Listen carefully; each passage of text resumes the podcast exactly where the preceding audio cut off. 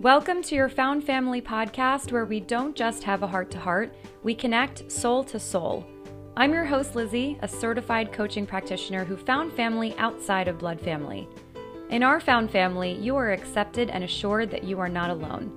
Subscribe and tune in for educational and empowering soul chats with women from all over the world, talking about well being, personal growth and development, and mental and emotional health.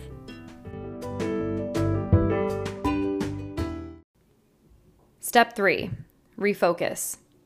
What we learn about the refocus step is that wishing won't make it so. This step helps tell you what to do when you are trying to overcome those urges to do the compulsive behavior. And so the key here is to do another behavior. Before I get started, I do want to put out my disclaimer again that 95% of these facts that I am sharing with you are not my facts. They come from a book called Brain Lock, a four step self treatment method to change your brain chemistry. Free Yourself from Obsessive Compulsive Behavior by Jeffrey M. Schwartz, MD, with Beverly Beyette. So, some facts about the step three refocus. The more that you worry about trying to drive some foolish and bothersome idea from your mind, the less chance that you'll succeed. And for those of us who suffer from OCD, we know the truth in this fact. The more that you sit and tell yourself, I cannot believe that you had that thought. How could you think something so horrible? How could you have this mental picture of hurting yourself or hurting others or doing something crazy like jumping in front of a train? How could you possibly think this? You must be a bad person for having this thought. There must be something wrong with you. The more that you worry about trying to figure out why am I thinking this thought? Why does it keep resurfacing? And why can't I get this thought out of my head? The chance of you moving past that thought is not as high. And so, as you might be thinking to yourself, okay, well, then how do I stop thinking this? This chapter really dives deep into explaining it, and it's actually one of my favorite chapters, so I have a lot to share about this step. A key principle in this self directed cognitive behavior therapy for OCD is this it's not how you feel, it's what you do that counts. As we talked about in the step two reattribute phase, a lot of these obsessions feel so real because of the different parts of our brain that basically tell us that this it, you know that there's something wrong and that if you don't do something if you don't feed into that feeling something bad is going to happen as a quick recap, the orbital cortex is the brain's error detection circuit, and that's the part of the brain that tells you that something is right or wrong. And the cingulate gyrus, probably butchered that, but that is the uh, part of that's the deepest part of the cortex, and it's responsible for giving you the feeling that something terrible is going to happen if you don't act on your compulsions. So, again, it's not how you feel, it's what you do that counts. So when you're in the midst of an obsession, it's so challenging to think to yourself that it's just a false message from the brain because it feels real. You feel like you're just in total panic mode. Sometimes it might trigger an anxiety attack. I've been there so many times. I've mentioned this before. I was on Xanax because my anxiety was through the roof and I was literally unable to do normal day to day functions, like even driving to work and going to work, I would have a panic attack so badly that I couldn't physically get myself out of the car to the office. I needed to take the Xanax to calm me down. And so, the best way to handle this period of time where you're just stuck, your brain is in a lock, and you keep obsessing over the same thought and not having an answer. The object is to pursue an activity for at least 15 minutes. And this is what the book calls the 15 minute rule. And so when you shift behaviors, when you shift behavioral gears, you're actually improving how the brain works. And as you learn to manage your anxiety, your powers of observation will improve will improve you and it will help you to develop a powerful mind, a mind that is sensitive to subtle changes and able to see the implications of those changes. So right then and like right right there, I'm just going to take a moment and pause. If I put myself into that state of mind where I have a thought, I don't know what the answer is, and I just sit there ruminating and obsessing over the same question over and over and over again, it's disrupting my day, it's disrupting my pattern. I first remind myself it's not how I'm feeling, it's what I'm going to do that counts. And so for 15 minutes, I'm going to pursue an activity that makes me happy and helps to refocus my attention. And so this shift is literally shifting the gears in my brain and helping my brain to work and function more like properly basically it's i'm teaching my brain how to function properly and this thought that as you're learning as i'm learning to manage my anxiety i'm developing a powerful mind that fact gives me so much power because it reminds me that I am powerful. It puts the power and the control back into my hands and reminds me that I'm able to do something about it.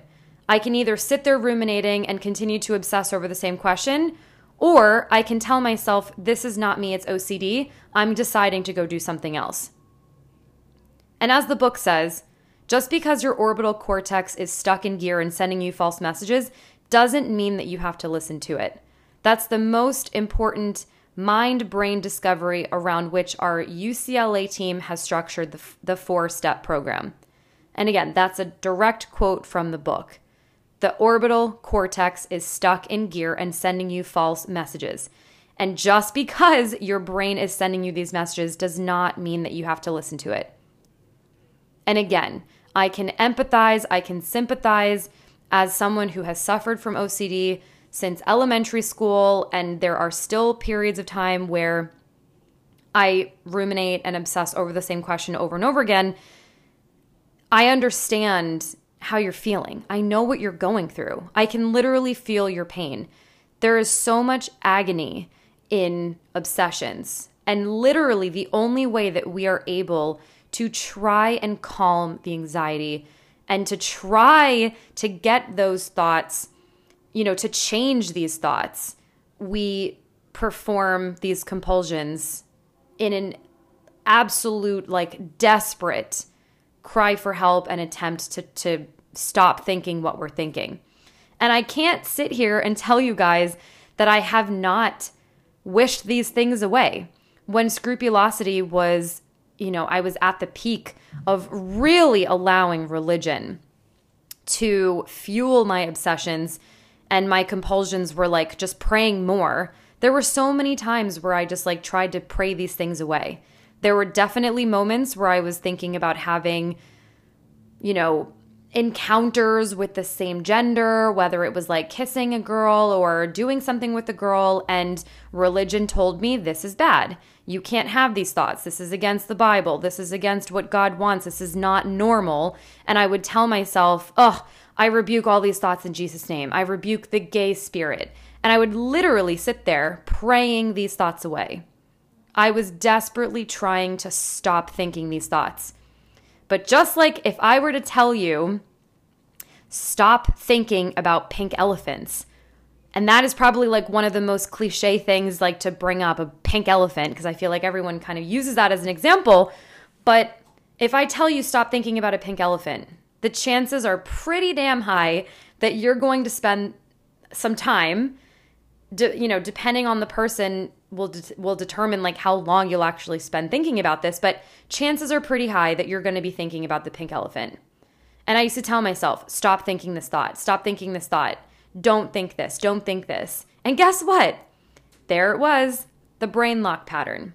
I was basically just putting a record on replay or like I still have an iPod from like the early 2000s and you can put something on shuffle and then ask the iPod to, you know, replay the same the same song or the same track or whatever.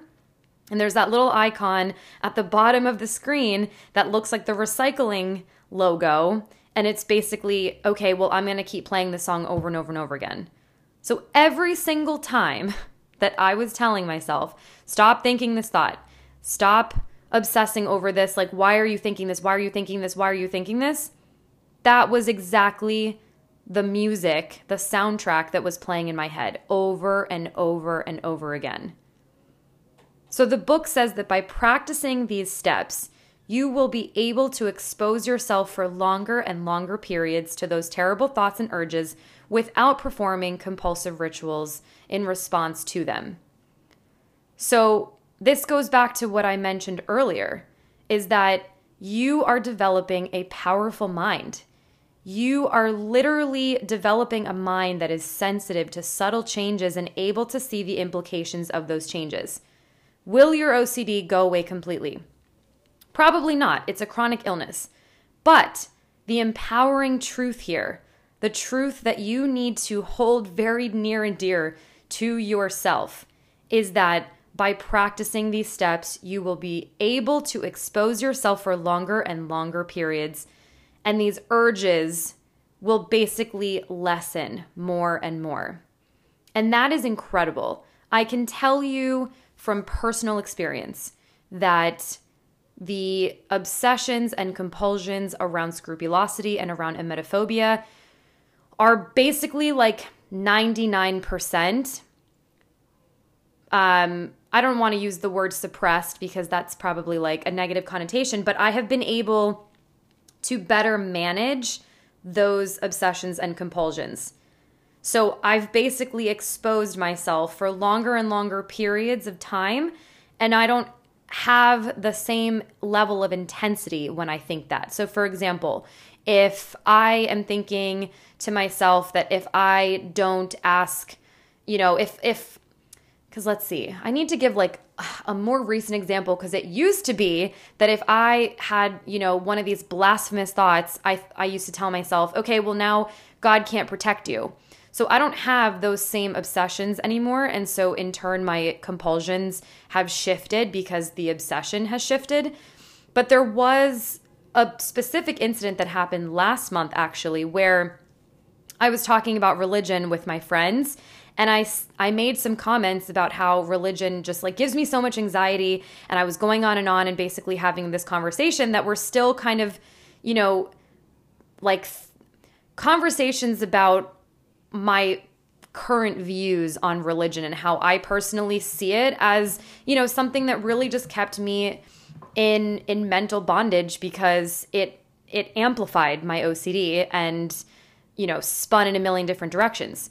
So in that instance when I was having this discussion literally a month ago, I wrote down in my notes that there was for like maybe 30 minutes a period of time in my brain where I said to myself, "Oh my god, you're talking about religion. You're you're saying all these like horrible things about religion, like God does not appreciate that and now something bad's going to happen to you."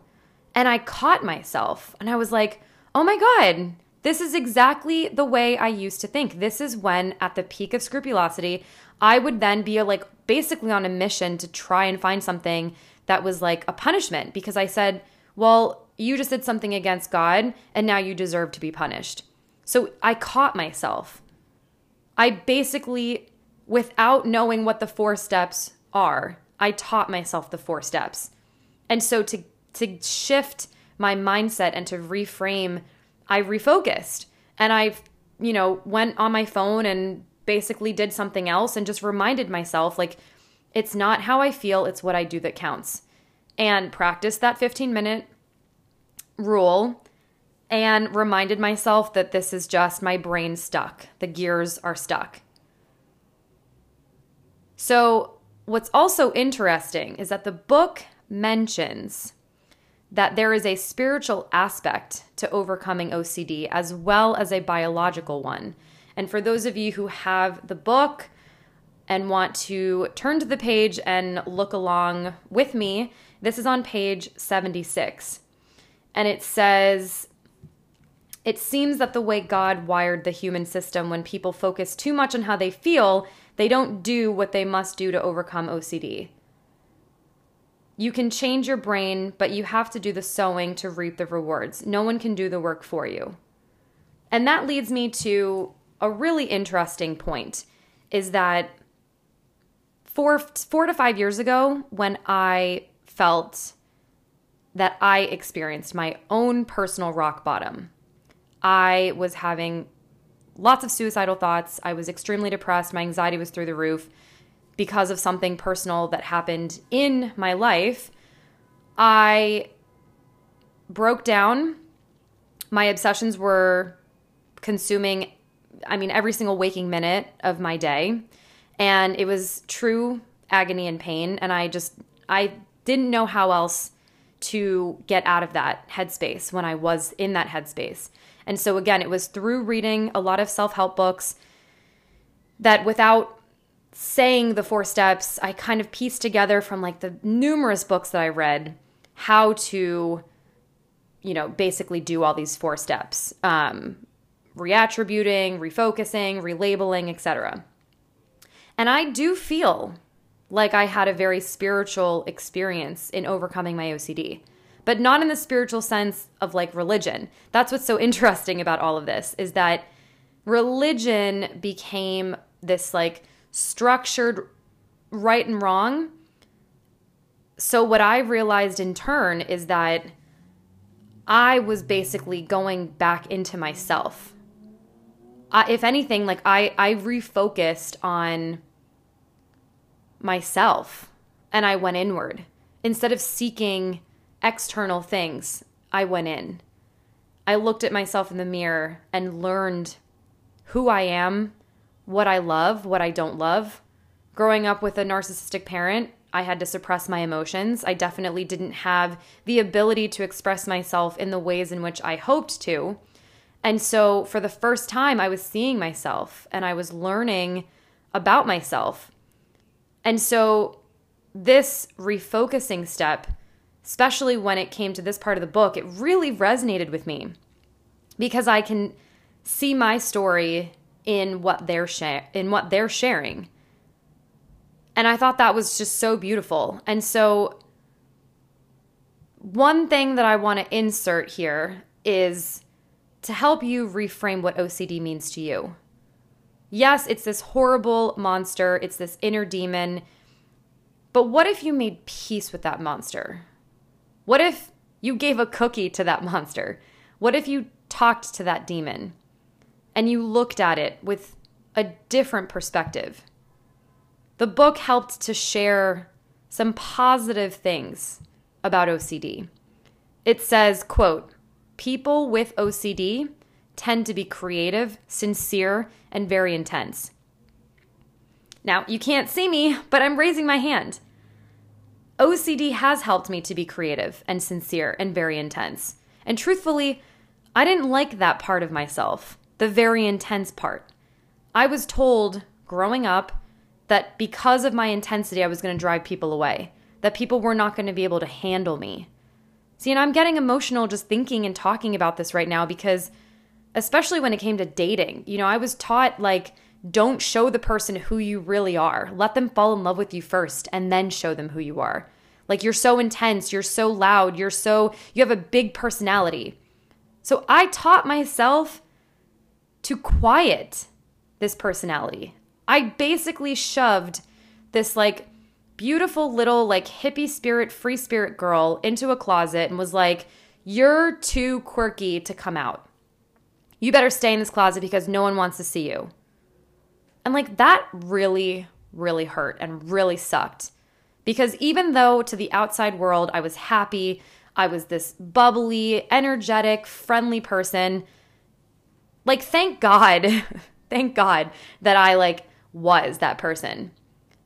Because that is my essence. That is my true essence. And when I was with my friends, I knew deep down that I longed and craved for this like connection. I wanted to just show them who I thought I was in hopes that they would accept me. And I basically put together this library of references, if you will, that the more I was open with other people, the more I would share things with them, the more honest I was with them about who I thought I was. They did accept it. And so this taught me to be more vulnerable, which is truly now at this age one of my cornerstone principles of how I live my life.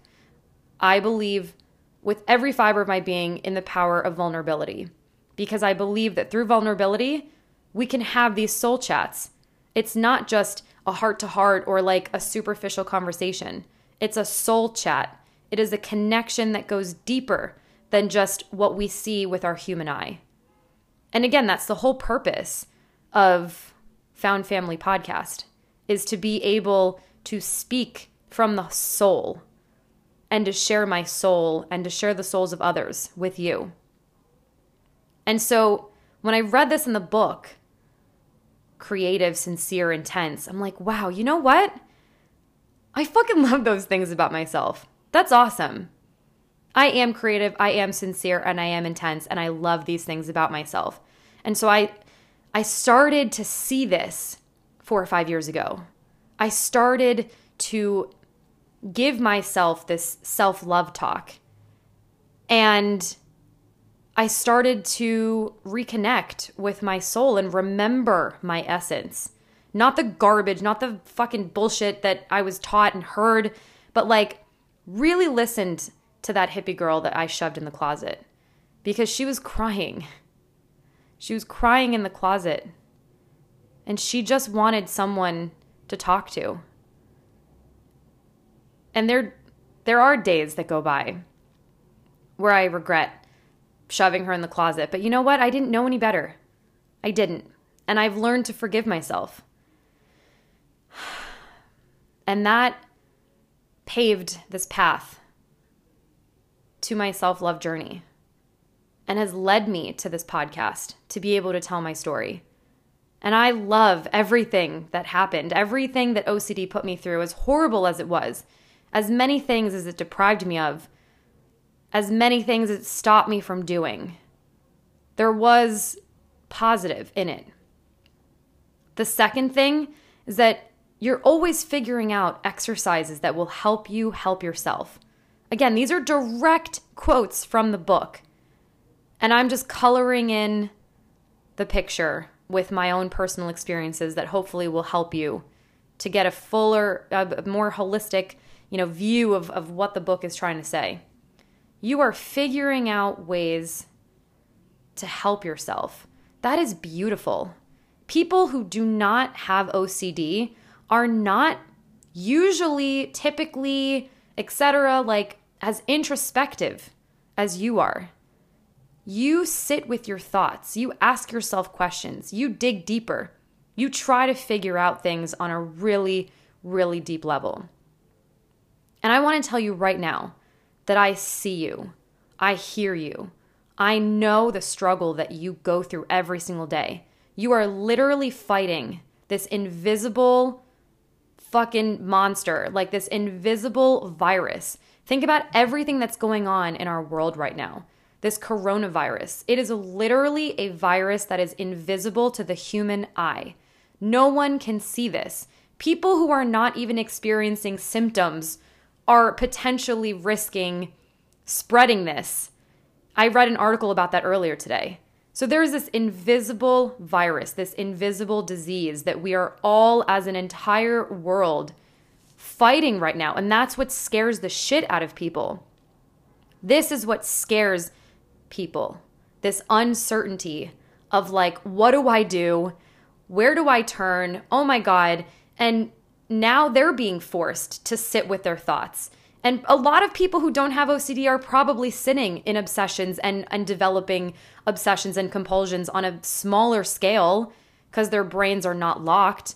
But there's so many uncertainties. Do I have it? Does my partner have it? Do the people around me have it? You know, how long is this going to last? Oh my God, the stock market, what's going to happen? Right? There's all these questions that are so unanswered right now. There's so much uncertainty in, in everything that we're doing, and it's changing minute by minute.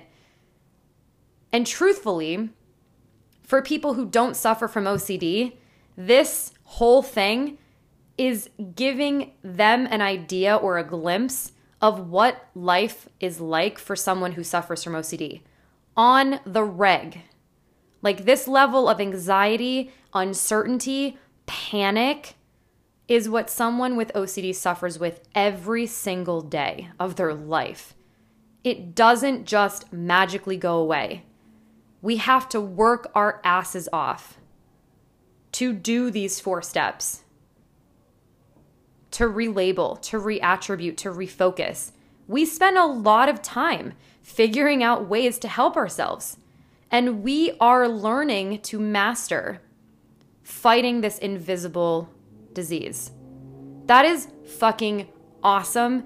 And I, standing ovation, applaud you for all of your hard work, for those hours that you spend fighting the invisible demon in your mind. That is incredible. That is incredible. We are fucking superheroes, okay? Like, we are superheroes. That is amazing. And the third thing is you have the power to change your behaviors. Learn how to start relying on yourself again. I touched on that a little bit when I was giving my personal story and my background about all of this is that I learned how to tune in, how to plug in to my true self, to my soul. I looked at her with love and compassion and forgiveness and gave her her power back.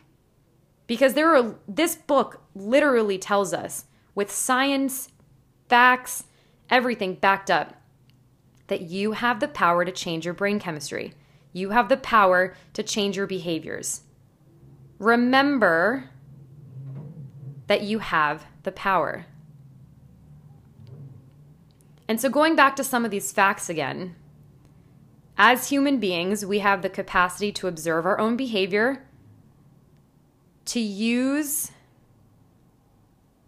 our impartial spectator to increase our mindful awareness and to make thoughtful decisions about how we're going to value and respond to the signals that our brain is sending us. Again, direct quote from the book. These are facts. Okay? You have the capacity to observe your behavior, to increase your mindful awareness, and to make decisions. That is what I want to leave you guys with in this episode is giving yourself that power back, owning it, taking control, knowing that you have the control. And as a recap of the steps, number one is to relabel, calling it what it is an obsession. Number two is to reattribute, place the blame squarely where it belongs by reminding yourself it's not me, it's the OCD. And the step three, refocus, is to walk away from the sink or from the religious praying or from the whatever it is that your compulsion is, to walk away from that and do something worthwhile that makes you happy. So, there's also an example that I just want to share quickly, and this is on page 83. And this is direct quotes from someone named Anna, who is this from Anna? I think this is from Anna. Nope, sorry. Jack. Jack is someone who conquered his hand washing compulsions and uh, basically gave this as a direct quote. So, when Jack would call the doctor to say that the drugs were giving him explosive headaches, the doctor advised him just hang in there. You don't abandon ship if it develops a little leak. Eventually, Jack realized that medicine just wasn't going to do the job for him. He told himself, This is it. It's up to you now. You've got to change your behavior. You just can't rely on chemicals to change your life. Years earlier, Jack had developed an intolerance for alcohol. Jack faced facts. I was running out of options. I had to start relying on myself, not on medication. Then there's, you know, another paragraph, but I'll just skip to this other part. He says, I began trying not to give in to the thoughts that my hands were dirty and would spread contamination everywhere. Of course, I was anxious at first when I didn't wash, but then I discovered that the longer you don't give in and find out that nothing happens, the easier it gets the next time. You begin to have a history of incidents in which nothing really happens when you ignore the obsession. And the reason for bringing up that direct quote and just highlighting his words is because when he says that when you know he discovered that the longer that you don't give in and find out that nothing happens the easier it gets that is another part of this healing this recovery journey is that, again, you are giving yourself this self love talk. And you're telling yourself, you know what? You can start to re- you can start to rely on yourself. Now, with the emetophobia, for example, I did actually end up throwing up from alcohol, and I know that that's like kind of a common thing. But you know, for someone who suffers from emetophobia, I was avoiding everything that could even potentially make me throw up, certain foods, etc. I mean, I didn't like alcohol, and I was, you know, doing it for religious reasons and blah blah blah whatever. But there also was this aspect of not wanting to drink because I was terrified that it was going to make me throw up. Well, one day I went out with one of my friends from college. She was one of my roommates. And believe it or not, I somehow was out drinking her, even though I'm still to this day shocked because I don't know how I had that in me to do that. Clearly didn't have a tolerance, and so I got really drunk and threw up. And I remember thinking to myself, you know what? Like, nothing bad happened. The world didn't stop. Like, it wasn't that bad. And it did help. So it gave me that power back. So that's also why I wanted to bring that up. Now, this chapter also brings up a very interesting topic about ROCD, which is relationship OCD. And this is the story of Anna. And she also gave direct quotes about just let your thoughts go by without trying to figure them out. Trust and believe that you can manage your OCD rather than allowing it to manage you. Very similar to Jack's experience, when it comes to certain obsessions, and ROCD is definitely one of them, whether you're having obsessions about asking yourself, Do I love my partner? Is this going to last? Did I do something to upset him or her? Why am I, you know, questioning things, etc. And when we ask ourselves these things, when we're in a relationship where we're happy and things are going so well and you can see a future with someone, you feel guilty, you feel horrible, you question yourself, you wonder, like, why am I having these thoughts? And again, on default, we try really hard to think other thoughts because, or not to, we try really hard to, to cast out those thoughts by telling ourselves, don't think them, don't think them, rather than trying to refocus. And so for sufferers of OCD who, you know, whether it's germ related or etc., you know, there are certain obsessions that lead to compulsions that are external, right? Like the compulsive um, a compulsion to want to wash your hands. But when you're struggling, again, this like inner demon, when these obsessions are, I just have a question that can't get answered. And no matter what, my compulsions aren't even going to really satisfy and, and silence the anxiety because it's a thought that just gets stuck in a loop of asking yourself the same question over and over again. And then the fear everything, like everything amplifies in your body. You start sweating, you start, you know, everything, like your whole body, your whole physiology just shifts because you're so fearful. It's really challenging because how do you just like not have that obsession when you don't have an answer to something? Again, bringing back the example of the coronavirus. If someone is sitting there asking themselves, Do I have it? Do I have it? Do I have it? Well, guess what? You might not see symptoms for up to two weeks. So that's anxiety provoking. Like you literally have to just sit there and the only thing that you could do is or the only thing that you think, let me rephrase that. The only thing that you think that you can do is just sit there and obsess and just wish the thought away. But just like Anna says, just let your thoughts go by without trying to figure them out. That's a big help. That's been really helping me too is like the more that I tell myself, eh, that's a weird thought. I want, you know, it's a weird thought. Sometimes I'll tell myself, like, oh, I wonder why I thought that. But then as soon as I think that, I spiral. So I'm trying to, again, like refocus. And if I tell myself, like, hmm, that was, that's a really silly thought. A lot of people think that. And instead of trying to figure out, like, well, why? Does this mean that, blah, blah, blah. What if? What if? Does this mean this? Does, and trying to find, like, the pieces to you know put together and, and try to like Sherlock Holmes this unsolvable case. It's like just let your thoughts go by. And again, trust and believe that you can manage your OCD rather than allowing it to manage you. As you implement the four steps, you will gain confidence that you can prevail, just like Anna in the book says. And that again is really empowering. You're building these references in your brain. The more that you practice these four steps, the longer that you go without having to do a compulsion. You know, all of these things are helping to strengthen this new neural pathway in your brain and you are literally changing your brain, your brain chemistry.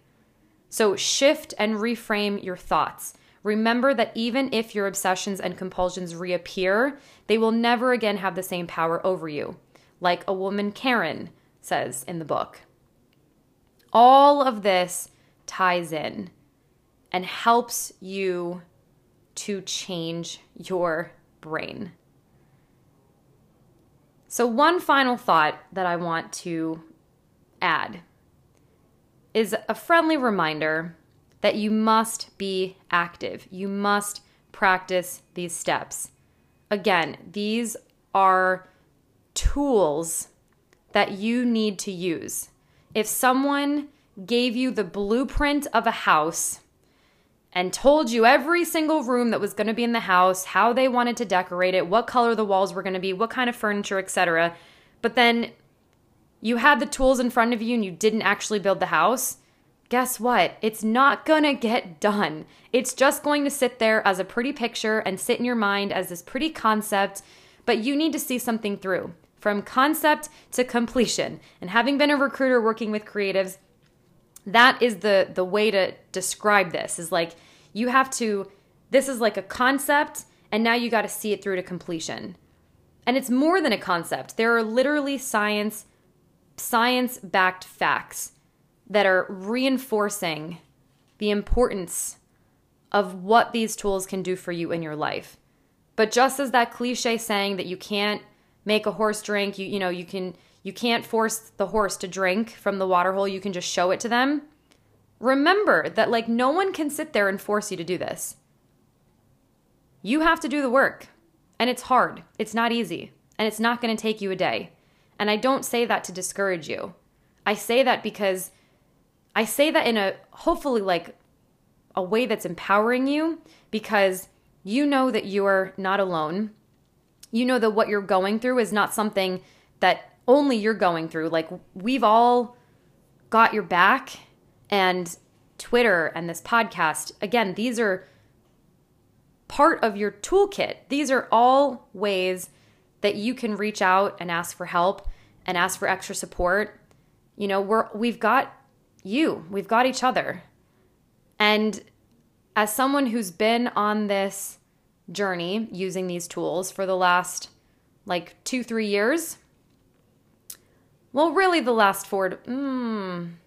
I didn't. I okay. I was. I was figuring out which tools to use in the first year or two. So I've actually been using the tools for the last two to three.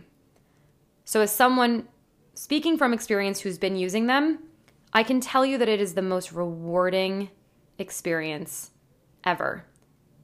As I shared, this these tools will literally help you reconnect with yourself to eliminate fear, to eliminate guilt, to gain a, clarity, to give you the, like, to empower you with the knowledge that now you understand how your brain works. And that's incredible because that is the step. Like, these are the steps that you're going to take to heal and to recover.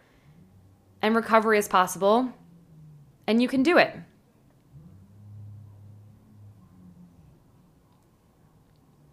So I just want to leave you with this. You got this. I'm here for you.